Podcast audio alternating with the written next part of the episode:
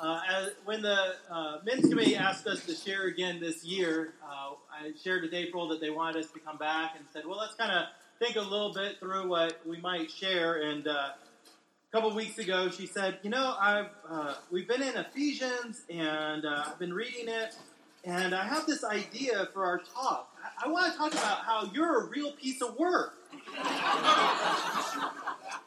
I said, what? And so she said, no, I want, I want to share this passage uh, from Ephesians chapter 2, uh, verse 10. It says, For we are his workmanship, created in Christ Jesus for good works, which God prepared beforehand that we should walk in them. Let us pray. Father, we come to you this evening and we ask, Lord, that you would do a great work within us this evening. Lord, I pray that you would take these words that, uh, that we have prepared, or that you would use them, Lord, to change hearts, to change lives. Lord, they're a small offering, but your Spirit can do great work. We ask, Lord, that you would, uh, Lord, truly change us and conform us to the image of Christ. We pray in his holy name. Amen. So, what we want to do this evening is talk about how to pursue maturity in our marriage relationships. Now, maturity is kind of a difficult concept to define. I looked it up on Google and I got the ever so helpful definition maturity the state, fact, or period of being mature. So I went to the second definition the time when an insurance policy matures. Maturity is something difficult to define, but it is something that you can recognize when you see it. So, as we began the process of thinking through uh, mature and immature behavior, we came up with a list of contrasting attitudes and some examples to show what that might look like. So, something somebody that is mature is flexible, uh, but somebody that's immature is rigid. So, being mature would be willing to play Monopoly with your wife instead of watching TV like you wanted to. And if you're a mature person, then you'll have a grateful attitude instead of feeling entitled. So, when your spouse does say that he is going to play Monopoly with you, you'll be thankful for that time together. A mature person is patient, not impatient. And so you are willing to wait for your wife to realize that it is her turn even if it takes minutes on end for that to happen. Sometimes you have to talk about things in between turns. That's right. so, someone who's mature will uh, feel secure um, and uh, versus being defensive. So, that would look like being okay with the fact that your husband is using every means possible to bankrupt you while he has that smug smile and says, Sorry. Peaceful versus dramatic. Calmly moving your piece around the board, not using your battle piece to pretend blow up her Scotty dog as you land on free parking for the fifth time in the game. And it's always better to use self control rather than let your emotions get out of control. So maybe it's not the best response um, to ask your spouse, is this fun for you? When you realize that he is slowly bringing on your inevitable defeat. And maybe you shouldn't leave the room in the middle of the game. Listening and not arguing. Understanding that your spouse is hurt that you have slowly crushed her in Monopoly. And not arguing that it was her idea to play this game in the first place. And being mature means realizing that you do need growth. So sometimes you have to come to terms with the fact that you're really just not a good loser. And finally, being humble, not prideful. Being humble enough to realize that the point was to spend quality time together, not to mercilessly show her you are better at Monopoly. You see, maturity can be hard to define but it is easily identified by its fruits, by what plays out in your life love, joy, peace, patience, kindness, goodness, gentleness, and self control. fruit that is mature is ready to eat. So if you want mature fruit, you want fruit that's already sweet and tender, not the immature fruit that's hard and bitter. And in our marriages, we're either going to produce the fruit that's sour and hard to swallow, or we're going to begin to produce fruit that will make our relationships sweet, nourishing, and lasting. But how do we pursue maturity in our relationships? Well, the first thing that we need to realize in our relationships, if you want to grow in maturity, is that you are a real piece of work. You see, I realize that I can be a very self sufficient person. And I get annoyed with people when they need something from me. Early on in our marriage, if April sneezed, I didn't say bless you or something along those lines. I would say, excuse you. and that was sympathetic of my whole approach to others' needs. Some of you are just getting that, right? if you get sick, then you need to go and sequester yourself. You need to go and be alone and don't get me sick and don't ask me for anything. And the reason why I would want you to do that is because that is what I would want you to do for me. I don't need anything. I'm self sufficient. I can do it on my own. I didn't really like that.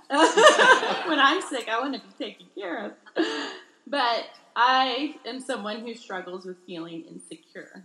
And so my insecurity can cause me to be overly sensitive to any words or criticism or um, assume untrue implications from David's actions.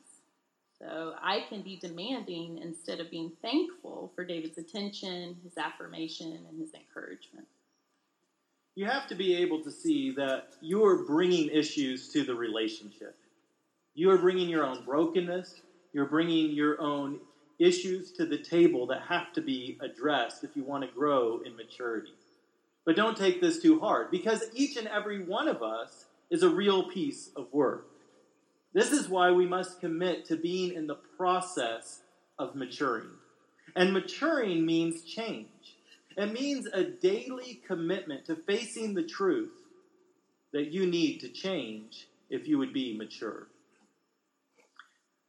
It is easy in your relationships to see the faults in your spouse.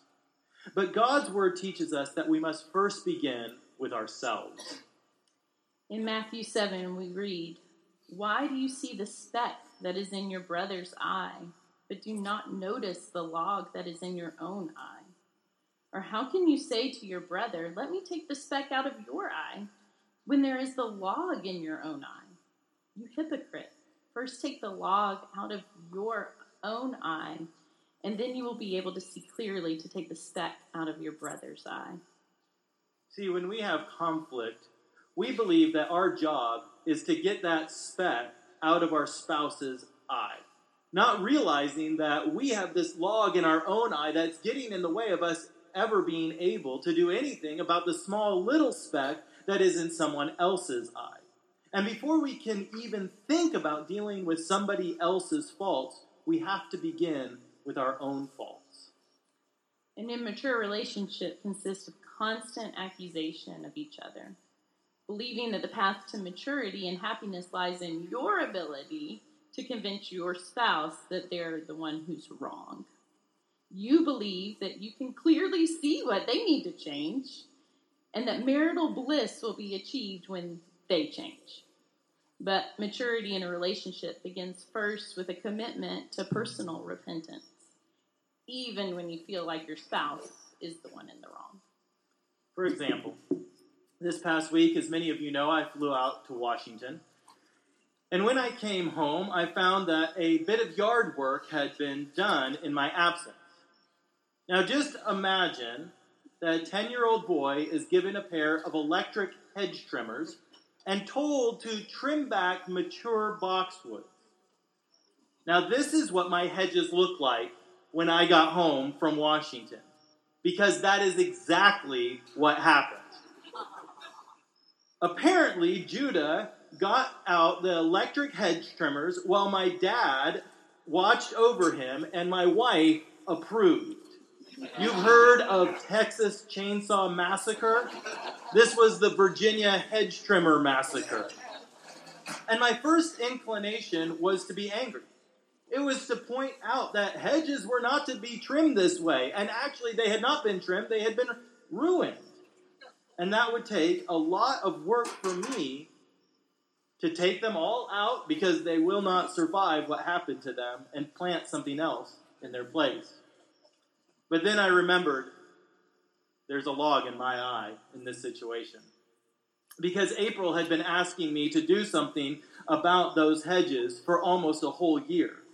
And I had ignored her request for this past year because I didn't want to deal with the mess of trimming the hedges. That was the log that was in my eye in that situation. And from my perspective, that giant bush that was blocking my view from the kitchen window was not safe. We live on a busy road, and whenever I hear the dog bark or the kids are going to go out to get something in the front yard, I need to have a line of vision. And since David's dad was enjoying doing yard work with Judah, I thought, hey, now's my chance. so he and Judah were working in the backyard, but I sent them to the front. So my impatience, unfortunately, won out on that one. Instead of considering that David does usually do household tasks in a timely manner, and thinking, well, there probably is a reason that he's put this one off, and really not considering the fact that he was going to be tired after coming back from a long trip, and he probably didn't want to come home to seeing an undone project in his front yard both of those were reasons that I should have thought through before I gave the okay to my father in law. And if you're being overly charitable in your thoughts and thinking something along the lines of, well, it was really David's dad who was out there with Judah, he was the one who was really responsible.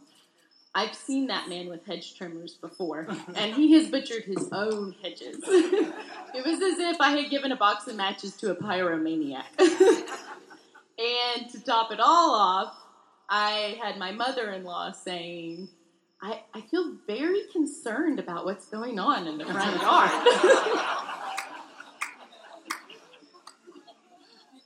this situation had the potential to blow up and become quite a struggle. But we both realized that we did have a part to play in the destruction of our hedges. Now, I could have spent my time and energy trying to explain that this is not the way you go about trimming boxwoods, or that I'm the one who does the yard work, so you should have left it to me and not started this project that you wouldn't be able to finish without a lot of hours of my help. And I could have spent my emotional energy explaining that I had asked him multiple times to do something about that bush in front of the kitchen window. And since he's much taller than me, I felt he was ignoring what I needed, being that I am a short person. But the truth is, we really have no ability to change our spouses. We can't force them to see our point of view. And maturity does not come when you're able to argue your spouse into submission. If you want to grow in the maturity of your relationship, you have to begin here you must begin with yourself. You must admit that you are a real piece of work. That is, you must realize that you have a log sticking out of your eye. And before you can do anything about your spouse and their issues, you need to deal with your own. And that means making a daily commitment to repentance and change. Daily spending time reflecting upon and dealing with the issues that you bring to your relationship. And in the midst of conflict or struggle with your spouse, realizing that the real struggle is not to change your spouse, but really the real struggle is identifying the log in your own eye and seeing it seeing it through to have it removed through repentance. Instead of spending your energy thinking about how your spouse could be a better person, you need to point that energy towards yourself, that attention towards your own heart and begin to reflect on how you can grow and how you can mature. Now, the second thing that you need to realize in your relationship is that your spouse, as well as you, is a real piece of work. Yes, you need to begin with yourself. But for growth and maturity, you must also see the faults in your spouse. Now, I'm sure all of you have seen this play out before. People who are early on in a relationship see no faults in each other. Their partner is perfect. Everything that they do is great. But then, after a season together, after a hard time, a conflict, your partner goes from being 100% perfect to 100% horrible. It's kind of like overeating a food. There's a food you really like, and so you eat it, and you eat it again, and you eat it again, and then eventually you can't stand the sight of that food. I feel that way about kettle corn. but maturity comes when we accept that no one in this world is perfect. If you if your care and devotion to your spouse is predicated on them maintaining a facade of per- perfection, you are setting yourself up for a horrible realization. Maturity in a relationship consists of accepting the fact that your spouse is a piece of work. That maturity comes when you have a proper ambivalence towards your spouse, the ability to feel both positive and negative feelings about the reality of who they are. There are things that you love about your spouse, and then there's things that you don't. There are aspects about your spouse that attracted you to them physical, emotional, intellectual, and spiritual aspects. Yet over time, you begin to notice things that don't attract you about your spouse. One of the things that I love about April is her intelligence. She is one of the most intelligent people that I have ever met. And I love spending time with her, talking with her, delving deep into issues about theology, all the way to biology and chemistry. We can stay up all night. It's actually one of the, the things that we have to avoid. We can spend all night talking and going deep about things, and it's wonderful. But then, after a while of being married to this very intelligent person, I began to think, I'm going to spend my life with somebody who doesn't struggle the same way I do with certain things. As many of you know, and I've shared, I struggle with dyslexia. And so having somebody that can spell any word that she has ever heard, whether it was in kindergarten or last week, is difficult. And when she says, Why can't you spell that? It's so easy. All of a sudden, the thing that attracts me to April all of a sudden becomes something that is not attractive to me. And I love that David is a strong leader his faithful guidance, and his God honoring direction are a, really a great comfort to me. He's a decisive person, so when we're trying to find out where we're going to go to eat one night, if we're going out, no hemming and hawing, he knows where we're going to go. Uh, this man can get in and out of Walmart in record time. There's no reason to comparison shop. Just grab it off the shelf and let's go. That's right. he also has gotten my family, not our family with the children, but my family, adult members of my family, from one end of Disney's Animal Kingdom to the other. And I don't think there's another person alive who could do that. it was it was the hardest task of my life. it was amazing. but um, there are some aspects to David's leadership that can feel a little bit stifling at times. Sometimes I feel like my opinion isn't even getting a chance to be heard because he's making decisions without asking me first. Uh, I particularly get bothered when I hear him announce a plan to the kids that is new to me as well. You see, strong relationships do not come about when you love everything about your spouse, nor will they be built by trying to ignore those things that are difficult about your partner. Rather, maturity in relationships means that you are willing to accept the fact that your spouse really is a piece of work. They're not perfect, nor should you expect them to be. The security of a mature relationship is that you don't have to be perfect to be loved. Nor does your spouse have to love everything about you to love you well. In Ephesians 4, Paul writes, I urge you to walk in a manner worthy of the calling to which you have been called, with all humility and gentleness, with patience, bearing with one another in love. with the wisdom of God's word in our minds concerning love, I want you to listen to this article I ran across that purported to speak to maturity in love and relationships. The love between two mature people fills every crack in the fiber of their being they didn't know that they had. How do you know?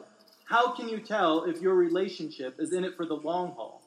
First, it should be easy from the beginning to the end. Love is easy. It's the easiest thing you've ever done. It's the calmest place in your life, the safest blanket you've ever worn. It's something that happens naturally. It doesn't need to be fought for day in and day out. I think this person is delusional. I didn't have a whole lot of luck on the internet. Of course, a mature relationship is not filled with drama, and ideally it should be a safe place. But maturity is not attained easily. And if you buy into the idea that there is someone else out there with whom you will be so compatible that, quote, every crack in the fiber of your being will be filled by them, you're going to be left disappointed because no one will do that for you. And I know when you have this person that you think is 100% lovable, 100% perfect for you, and then all of a sudden they're not, you think, well, maybe there is somebody else out there that is. Maybe there is somebody else out there that isn't a piece of work, and maybe I made a mistake. Maybe God made a mistake in leading me to be with this person. But the reality is that each and every single human being is a piece of work.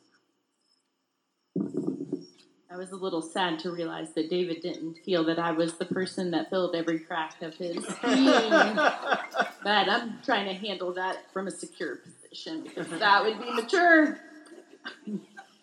but back to what we're talking about here the discontentment you may feel in your relationship is not because God has led you to the wrong person, but rather it's because you have the wrong idea of what a mature relationship consists of. It's not the joining of two perfect people. It, rather, it's the union of two people who have vowed to bear with one another to maintain the bond of unity. You see, again, your spouse is a piece of work, but they're your piece of work. And so you're called to love them. Yes, all my piece of work. and to be honest about the reality of who they are. Because you're not loving them if your love is contingent on them being somebody who they are not truly. Now, maybe some of these things have been hard to hear, but it's okay because we are all in the same boat together. Ephesians 2:10 again. For we are his workmanship created in Christ Jesus for good works, which God prepared beforehand that we should walk in them. While we were still sinners, Christ died for us. Not because we were perfect, but rather because he loved us. Because he realized that we needed to change, that there was something profoundly wrong about who we are in our sinful state. And so, motivated, not because we were perfect, but motivated so that we might become more like Christ, He died for us. And if you are in Christ, then it means that you are in the process of being changed and conformed into the image of Christ. And ultimately, that is a true and helpful definition of maturity being like Christ. This is the goal. This is the aim of our salvation. Romans chapter 8 For those whom he foreknew, he also predestined. Why did, what did he, why did he predestine us? What was the purpose? To be conformed to the image of his Son. And this is why it is so pivotal to understand if you are not willing to admit that you are a real piece of work, then your aim in your relationship will be to conform your spouse to your image. Through arguments, through threats, through force and manipulation, you will try to make them in your image so that they will see everything from your point of view, that they will agree with you in everything that you believe. Men, you will be willing to use your headship in marriage to force your wife in conforming to your desires in ruling over her. And women, you'll shun submission and seek to manipulate your husband into conforming into your image. You'll want him to follow your wants, your desires. On the other hand, if you're not willing to admit that your spouse is a real piece of work, then you'll also fall into the trap of idolizing them. You'll put them on a pedestal and you'll seek to be conformed to their image. But eventually that idol will fall. And when they do fall, you'll be unable to love them any longer because you never really loved them in the first place, but only a vain shadow of who you wanted them to be. Therefore, within the context of a Christian marriage, we must trust that God is the one who is at work within us. We must trust that it is His job to change our spouse into His image, not our job to change them into our image. Being like Christ is the aim of our process of change and growth. As Ephesians 5:25 says to husbands, husbands love your wives. How? How are we to love our wives? As Christ loved the church and gave himself up for her. That is the aim of this process of maturity. Being willing to submit to the process of becoming more and more like Christ. We're all in the process of changing and growing. And if we would grow into maturity, we must begin with the truth that we are God's piece of work. We are those who have been predestined to be conformed to the image of God's beloved Son. Maturity. It's a process of growth and a process of change. And as Christians, we realize that it is growth and change not into the image of our spouse, not into the image of ourselves, but rather into the image of Christ. Yes, you are a piece of work. And yes, your spouse is a piece of work, but you are God's piece of work. And He is seeking to see the mature fruit of Christ likeness in your life. The fruit of the Spirit is love, joy, peace, patience, kindness, goodness, faithfulness, gentleness, self control. So commit to getting that log out of your eye before you try to get the speck out of your partner's eye. And commit to loving your spouse even though they're not 100% lovable. And commit to trust God to change you your, and your spouse into His image for His glory. Let us pray. Father, we come to you this night and we ask, Lord, that you would change us into the image of Christ, that you would be at work in our hearts and in our marriages. Father, we do pray that you would send forth your Spirit in abundance, that the fruits of the Spirit might be found in our marriages. Lord, and that we might love one another well. And we pray it all in Christ's holy name. Amen.